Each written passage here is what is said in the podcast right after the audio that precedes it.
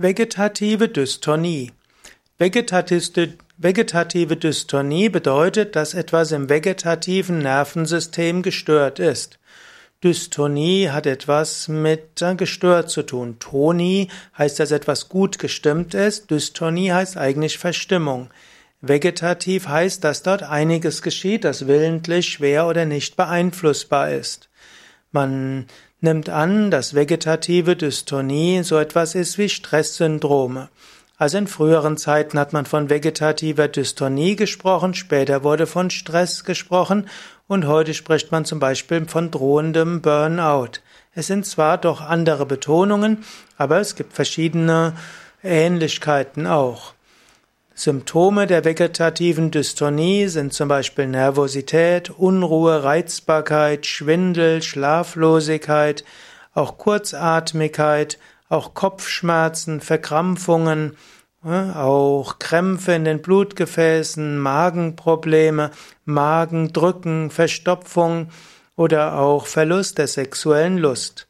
Es gibt dort einen eine Verbindung von körperlichen Symptomen und psychischen Symptomen. Zu den psychischen Symptomen können zum Beispiel Angst gehören, Unruhe, Unlust oder auch andere Erkrankungen. Vegetative Dystonie könnte man auch als Vata-Übersteuerung im Sinne vom Ayurveda bezeichnen.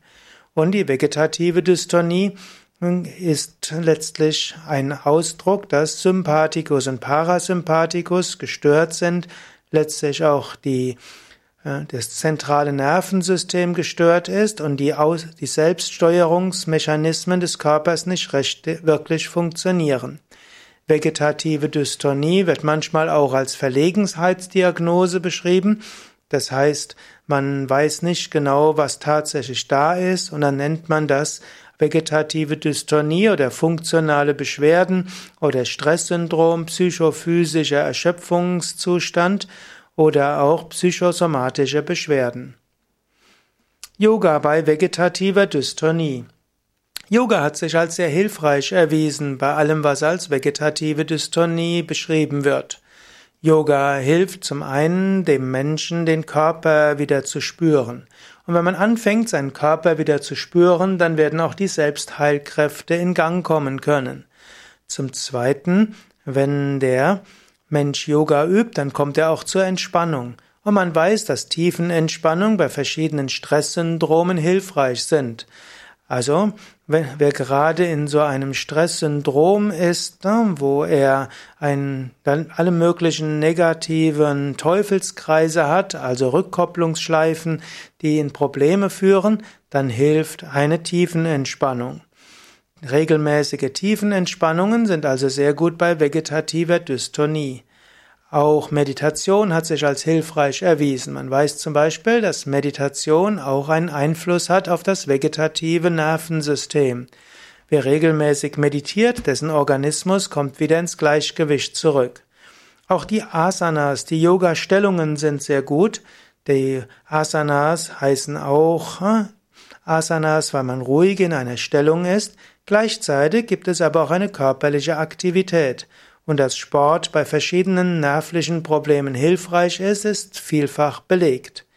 Yoga empfiehlt auch bestimmte, äh, bestimmte Ernährung und auch hier weiß man, dass die Ernährungsempfehlungen des Yoga, viel Obst, viel Gemüse, Salat und so weiter sehr hilfreich sind, gerade auch bei vegetativer Dystonie, bei Stresssyndrom und so weiter.